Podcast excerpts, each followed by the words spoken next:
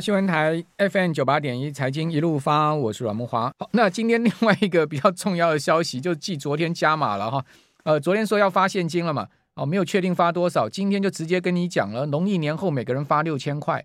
哦，中低收入户呢再加码，如果一家五口呢就可以拿三万哈。呃，去年税收超增新台币四千五百亿，好，就还税于民的声浪四起嘛。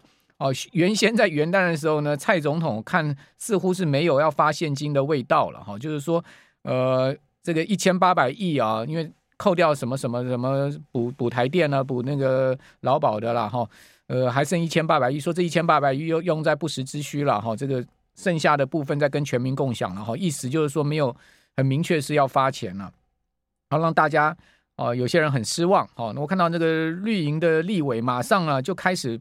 这个开炮了哦，说哎呀，民众期望发现金啦，我们赶快发一发了哈，这个声浪很大了哈，所以府院定调啊，哦，这个确定啊，所谓全民共享就是政策大转弯，哦，又要发现金了。那苏院长今天进一步说啊，农历年后每个人就发六千块了，不要再说了，就发六千了。农历年前会加发低收入户每人七百五，好，中低收入户每人五百。哦，那今年每个月都会发放哦，就每个月发这个低收入户七百五每人，然后中低收入户五百，今年都会一直发。哦，呃，那我们看到在去年税收估计四千五百亿的超增之中呢，除了要扣除应分配给地方政府的七百亿之后啊，一千亿，哦，一千亿是要补这个劳保啊，劳保的呃跟健保的财务缺口。哦，那另外呢，增加电价补贴，再用一千亿好启动。这个一波的加强韧性经济方案的七项措施了，哦，那到底哪七项？哦，大家上网应该可以查到。那至于说剩下的一千八百亿预留四百亿不时之需，其他一千四百亿全部都要发现金，哦，等于说两千三百万人每个人发六千块，就是一千四百亿。好，那我们赶快来请教 淡江大学财务金融学系的段章文老师，段老师你好。呃，木华好，还有听众朋友大家好。好，那我们今天要谈两个话题，一个就是这个六千亿到底啊。对经济啊，对消费的刺激作用到底显不显著啊？哦，那过去的三倍券，哈，应该有一些实证啊，可以看到哈。另外呢，就是呃，发现金到底是不是一个好方法？哦，还有呢，就是我们今天要另外讨论呢，哦，这个过去大家奉为这个经典的哈，奉为圭臬的投资方向，就是股债呃分配的股六债四，哈，居然去年是跌得非常惨，哈，是不是这个股六债四真的失效了？我们赶快先。就这个六千块现金这件事情啊，请教邓老师，邓老师您的看法如何呢？啊，反正大家都有钱领嘛，就我我想反对人不会太多了。是啊，当然，我想应该不会有人反对了。所以我，我、哦、我我看到民民民众党还是那个什么一个立委说应该。不要发现金，还是有人反对。对，但是如果站在一个比方说消费者的立场而而啊来看的话，我想这个发现金是呃速度是最快的了哈。那到底会不会有啊刺激这个消费的一个效果哈？我觉得还是要要审慎的哈。那当然就是说，我们国家储蓄率是不是非常高哈？最近大家有没有在存美金啊？有没有把台币换成美金去存呢？或者是说，你有没有看到呃央行升了几？码之后的话，你有没有把自己的台币啊，再把它转成定存化？也就是说，这些货币啊，定存化的结果的话，这个储蓄率会提高啊。所以，如果这个国家储蓄率如果太高的时候啊，那景气啊，呃，会可能会加速的呃，再往下跌哦。其实我看到有几个国家，它的储蓄率都非常高哈。有很多人都认为说，那个储蓄率高的国家的话，是二零二二年储蓄率高，是为了要二零二三年来消费啊。我觉得这种情况的话是刚好颠倒哦。为什么？因为二零二二年你的储蓄率非常高的话，是因为要避免二零二三年，因为景气景气实在是呃衰退的非常快啊。那你不储蓄的话，你未来消费的支出要从哪来啊？所以有很多国家的话，现例如说美国好了，美国现在的消费呃，也就是说消费支出的百分比啊，是高过收入增加的百分比。那如果是这样子的话，那岂不是未来的几年恐怕都要是呃那个支出的情况，可能都要来自于储蓄？所以美国储蓄跌破三趴，是啊，剩下二点六啊，对。所以美国人是储储率下降，台湾是储蓄上升，是吗？对，台湾储蓄增，大家增加了，钱都存起来不消费，啊、美国人是拼命拿这个存款来消费。是啊，所以如果说要要有所谓的乘数效果的话，我觉得呃，那就要看民众。买不买单呢、啊？你钱存起来就没有乘数效果。其实如果说用比方说低所得的者而言呢、啊，我们来看说低所得者而言的话，你所得每增加一块钱，你会去增加消费的这种平均数，叫做消费平均倾向哈。那这个消费平均倾向的话，如果对于低所得者而言的话，这个增加的速度会比较快。但是对高所得者而言的话，基本上是完全不受影响。如果说，比方说你一个月薪水有一百万的，那你现在口袋里面增加六千块，你会你会多增加六千块来消费吗？恐怕是不太会。凯因斯也讲过嘛，消费边际效益会递减。对对对对，对对，所以好，所以对有钱人来讲不差这六千块，但是对于一些中低所得来讲，这六千块确实是呃重要的，可能可以应急的钱。对，比如说一家五口，呃，三万块，哦、呃，不无小补，哦，拿来应急。但是呢，呃，可能也没有办法增加什么消费，对不对？对、呃，因为他们本身就是缺钱呢，就是说这六千块拿来呢，就、呃、反正就是买柴米油盐酱醋茶嘛。是啊，那那你说能去看电影吃牛排吗？大概也不能了。那有钱人也不差这六千块去看电影跟吃牛排。是啊，是啊。但是问题是。呃，穷人家他所花费的一个对象的话，基本上都是必需品嘛。对。那这个必需品的话，就已经早就在估计中了。那你现在多出来六千块，他会是因为啊、呃，因为多出来六千块而去刺激他的消费吗？恐怕很难哦。我觉得恐怕，如果说比方说像木啊你刚刚所提到一家四口的话，六四二十四两万四千块，对于这个穷人家而言的话，恐怕拿去储蓄会比较实在一些。所以我觉得。现在都没钱用了，怎么存呢？对不对？对啊，现在呃，这个口袋里面都没钱了。所以，这对中产阶级来讲就比较有消费的促进动力哈。我们刚讲这个贫穷两端大概没什么，但是中产阶级来讲，哎，这个呃，比如说本来钱就蛮紧的哈，这个呃没有什么余裕的人，好，没有什么余裕的家庭，哎，突然来个三万块，哎，我们就可以拿去看电影、吃牛排了，就是说可以把它花掉了，对不对？这就。对中产阶级来讲是比较有促进的效果。那我也看到之之前那个三倍券哈，所谓三倍就一千换两千那个，呃，也是苏贞昌弄出来那个政策嘛。那种是强迫消费嘞，那一定要消费啊。对啊，我我看中研院有做一个研究，哦，就是三倍券的研究，事后的研究说呢，它的乘数效应呢只有零点三，哦，那呃用零点三的乘数效应去算，哦，对 GDP 的支持连零点一个百分点都不到。哦，这是中研院做出来的报告，好，大家可以上网去看哈。呃，所以三倍券，因为他说这个基本上因为这种券啊很难流通啊，哦，所以呢没有什么乘数效应，是啊，就发现金比较容易流通嘛，是啊。对，但是发现金有一个就是让人家质疑的，就是说可能会直接拿去储蓄，或者是说因为入账户的话，你还要领出来的话，干脆 这种这种会去会去增加消费的恐 这个几率的话，恐怕是比发消费券还要来得小，这是。绝对，大家都想要领钱，对啊，对啊，都希望从政府那边把钱拿回来一点。是啊，我都缴税了，对不对？我当然希望拿我我我跟段老师，我们也赞成领啊，对啊，对不对？哦，虽然说呃，虽然说我们不是要拿这个钱一定要去买柴米油盐酱醋茶啊，但是我们也希望领多少领。但讲实在的，国家财政有没有很好？其实没有很好了。我们的潜藏负债十八兆嘛，哦，那个未公共债务未偿余额六点多兆嘛，是哦，所以你拿这个钱。呃，去支付什么劳保健保不足也是塞牙缝啊，讲白话一点也不够了哦，因为劳保健保的呃这种所谓的财务漏洞哈，也不是每年一千亿就能补助的了，哦，那去补贴油电费哦，更是 更是一个奇怪的政策，补贴油电费，但大家想说油电价不涨也好啊，反正现在是怎么样的状况？我觉得现在心态就是，反正我现在能过日子，我也不要不要想以后了啦。是啊，想以后太痛苦了，想以后那么久之后的事情干什么？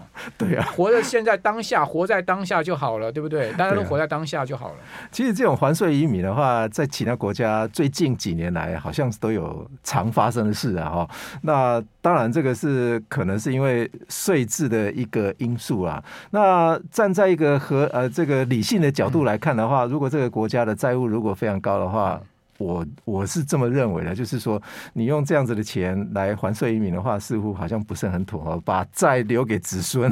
不过讲回来，我还是赞成发，当然了，对不对？对啊，子孙去让子孙。凯恩斯就讲说，经济学怎么可以讨论长期的？对啊，呃，长期的时候，大家每一个人都与世长 长辞，子孙就让子孙去、啊、去还乐啊，我们不还乐这些。好，那回到这个股六债四，今天要讲的主题，去年股六债四居然亏了二十几趴啊！是啊，很恐怖，对，非常恐怖哎、这个。这个经典的呃投资策略是破功了吗？呃。当然有很多人都认为说破功了哈，但是我如果说我们看这张图形呢，非常非常清楚哦。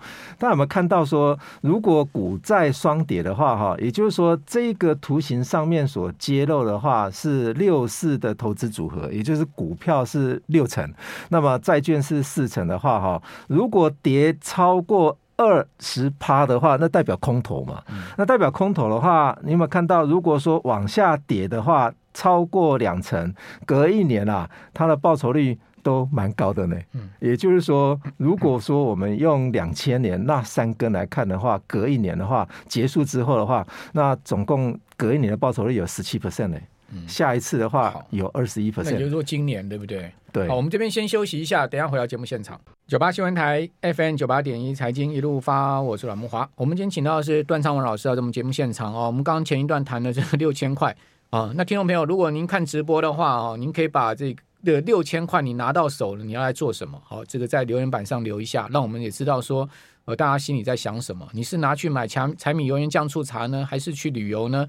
还是去大吃大喝一顿呢？还是说你要存起来？或者有人讲说买股票？哦，我们刚算了嘛，可以买台积电，大家买十五股嘛？对，哦，十五股的零股，对不对？哦，现在盘中可以零股交易，你可以买台积电十五股的零股，十几股了，好，买不到十五股，十几股了。好，那这个大家要做什么？我们等一下，呃，选几个有趣的，好，有创意的，有没有创意呢？听有没有？发挥一下创意，告诉大家六千块你要干什么？哈，段老师，六千块你要干嘛？先请教您，您要干嘛？放在银行，所以你会存起来。对啊，你不会拿来花，因为听说是呃年后嘛，对啊，年后才。才会发、啊，所以那个六千块、六二千块，我觉得那个 基本上是无。哎呀，看到最有创意的，抖内给一路发，弟弟现在就抖内一下吧，没有了开玩笑。好啊、呃，我这个六千块哈，我个人呢哈，应该会去餐厅吃一顿了、啊。哦，因为上次三倍券我也是把它吃掉，没有这六千块我也会去餐厅吃一顿啊，嗯、所以只是说会不会一拿到就去吃，那就另外一回事。对啊，对啊，其实这个都是呃生活规划，大家都已经规划完了。你现在多出来六千块，恐怕多数人只会放在银行哦。哦，有人说要买彩券做爱心，有人说要回捐给政府，看我呀，你真的 要回捐给政府缴学费、买权证、换手机，呃，买五十反。呵呵呵哦，这个蛮多有创意的啊！好，那段老师，我们继续那个股六债四是。是，那当然，我们说啊、呃，这个有投行其实也出来讲了啊，也就是说，对于这个六四的一个策略，要保持有耐心啊，不能说这个呃，说目前的情况是股债双跌。其实股债双跌的话，我们用这个图形来看呢，是因为最近啊，股债啊，是因为它的这个相关系数是正的啊，所以已经跑了一段时间了啊，从二零。二二年开始以来，哈，股债啊，基本上它的啊这个跌幅跟涨幅的话，两者之间的关系的话，哈，是呈正相关的啊。所以，呃，你看，如果说利率在涨的时候啊，基本上。债券就是在跌嘛，那债券跌的话，再来呃，就是股票的这个估值也会再继续往下探的话，两者成的是一个正相关的啊。那当然，这个由投行啊，其实也发现哈，从一九七六年以来，平均七个月就有一个啊。一个月的关节会脱落，也就是说，我们看这个绿色的图形的话，一个关节会脱落的话，代表什么意思？也就是说，那个蓝色的那个空间跑到上面去啊，对，那就正相关了。那那个叫做正相关。如果正相关你碰到的时候，当然如果是多头市场，大家都很高兴了。对啊。但如果说碰到空头市场的话，是股债都会双跌哈。所以基本上这个是目前的情况啊，是投资者从遇过的哈这种情况发生哈。那那当然，我们来看一个啊投资组合的情况哈。那这个投资组合是这样子哈，也就是说，黄色的曲线是股债，好，也就是说，它用 S M P 五百哦持有六成，那十年期的美国国债持有是四成哈，配置的期间是两千年到零二零二零年哈。那我们可以非常明显的看到说，如果你是股债。双呃配置的话，你的波动性基本上是会降低的哦。那大家一美债十年期跟这个标准普尔五百指数对比较起来，其实你。股六债四，你的波动性明显小很多。对，但是呃，我们从呃，我们从这张图形里面哈，呃，会忽略一点啊。大家有没有看到哈，那个蓝那个蓝色的曲线，这个蓝色曲线的话是 S M P 五百的报酬率哈。嗯、那么一开始都是用一百块钱去做投资哈。那么十年期的国债也是从啊、呃、这个二零。二零两千年的时候开始投资，两个六四的投资组合也是从两千年开始投资哈。那基本上我们看到这个图形啊，在二零一七年啊，有没有看到黑色的曲线跟蓝色的曲线是有交汇？所以如果以二零一七年以前来看的话，债的报酬率反而是高过股票哎。那因为是最近五年来。有很多的成长股啊，是打败价值股啊，所以很多人啊，S M P 五百里面很多的股票，大部分都是成长股啊。对，所以因此我们二零一七年之后的话，股票你如果百分之百持有股票的话，是超越了债券。但是忽略一点，大家都忽略一点，说二零一七年以前的话啊，这个债券持有的报酬率是提供给投资人非常稳健的一个报酬率。嗯，比股票好了。对，债债券。十年期国债的报酬率对比股票好啊。那当然，这个股债啊，这个六四比的话，我们如果用这个这家投行他所预估的哦，到二零三零年来看，那我们看到到二零三零年来看的话，哈。黑色的部分的话，同样的意思是债是是债券哦。嗯、那如果说你还是担心说持有债券是不妥的话，你部分持有，比方说六成的债券，六六成的是股票的话，那你黄色的还是一样是往上走的。嗯、所以这张图形其实可以显示一点了，也就是说，呃，其实。如果我们持有债券啊，对利率跟通货膨胀方向啊是预测错误的话，那我们顶多说我们持有到到期之后领有本金嘛，那这个风险到底有还是没有啊？但是如果说我对股票市场啊这个预测是错误的话，那可能啊你会是亏损如亏亏呃亏损累累啊。所以照段老师您这个看法，也照这个投行他的预估，所以现在目前持有债券的。呃，风险低于股票很多，而且相对可能的报酬也高于股票，所以我们应该是再优于股。对，目前应该再要优于股哈。嗯、我们看下一张图形，这个也是大不了持有到期嘛。对，持有到期，反正你一定要还本，除非你违约嘛。对，没错。所以，我们看这张图形呢，非常明显的可以看到哈，其实这张图形可以反证哈，目前的债券哈持有的比例实在是太低了哈。这一张红色的呃，这个黑色的曲线的话，是持有权益哈，在美国市场里面它的配置的百分比哈。那通常啊，我们看到说这个蓝色的曲线是预估未来十年的报酬率，两者是成正相关。其实这个验证了一件事情哦，也就是说，投资人都在顶部啊买入，都在底部啊卖出。什么意思呢？目前啊，我们也看到说，权益权益的股票是来到五十一点七 percent 啊，也就是说，持有的百分比啊，超过啊平均持有的百分比的两个标准差之外了。嗯，所以目前的股票。啊，持有者，也就是说，去年啊，二零二零年的这个持有者啊，他的股票的占比实在是太高了，就超买了，超买了，就超过两个标准差。这个就是傻子投资嘛，也就是说，在顶部买入的百分比是过多，在底部啊卖出的人实在是也是过多。上，上一次同样的状况，五十一趴的这个超过两个标准差是在两千年的时候，对，那时候你可以看到它最后降到多少，降到呃。降到那个你那个呃绿绿色虚线那个地方，绿色的虚线的话是整个持有百分比的三十趴左右，就负的一倍的标准差，负的一倍标准差。对，对哦，绿色呃黄色线是刚好中值，对对对。Okay, 所以所以要跌到负的一倍标准差，现在还远得很。如果要照两千年那次跌法的话，不得了了。对啊，那不过它其实两千年它也只有跌到二零二三年。股股市就上去了，它但后面大家还是在继续减码股票，哎，对啊，就是继续减码那个股票持有的比重。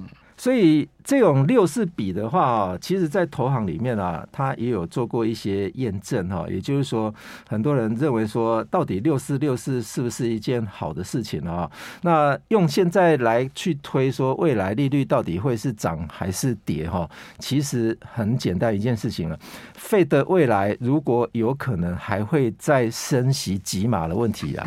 那如果我们预估说今年一定会衰退哈，那当然我们说有有一些投行他也啊做了一些啊这个说明哈，我简单摘要一下哈，也就是说目前来来看的话哈，牛市啊平均在经济衰退结束前五个月就会开始了，对，好，那结束之后的一年间，它的平均回报是多少？四十九 percent 哦，股票哦。所以，如果说我们今年衰退结束，也就是说经济衰退结束会在今年的十二月份，那岂不是往前推推五个月的话，那可能在七月份或者是八月份就要开始布局股票了。我我看到数据跟段老差不多，就是说我看到那个过去美国历次经济衰退，它它它把它分成浅衰退跟深衰退了，浅层衰退跟深层衰退。呃，股票市场是这样的，这个如果是深层衰退的话，深度衰退的话。差不多在衰退开始的九个月之后，市场就会见底了。那您刚刚讲说那个结束的前五个月，差不多时间就是衰退前五个月，但是。至少说，我们现在来看的话，哈，呃，有有人是预估说，平均的衰退期间的话，到底有多长了哈？那当然，呃，我这边有做个统计啊，也就是说，平均而言的话，衰退期的话，最长最长大概二十个月啊。我现在看到是二十个月哈，二十个月是一一九八三年啊，一九八三年，那跟一。呃，一九八一年开开始，还有一九七三年哈。那如果最近期的话，二零零八年的话，大概是十六个月到十七个月左右哈。那如果依照这样子来推的话，如果说是今年是十二个月，但是去年是不是半年以来应该也要算入衰退期？我是这么认为啦。好，不管怎么样，结论就是这样，股六债四还是有效了。对，哦，那。重点是现在在优于股，这个是今天我们段老师所提供的一个资料的，现在目前的初步看法哈。很多人很有这个创意哦，说买把扫把，六千块去买把扫把哦，谢谢啊，阮大哥书送给没有理财观念的朋友，谢谢。还有说买买一口选择权赌一下哦，那也就是说有有有蛮多，还有买本发发财秘笈来赌一下，买蛋。好了，好，OK，通膨。好了，这个大家创意留给我们听众朋友参考了。我们这边休息。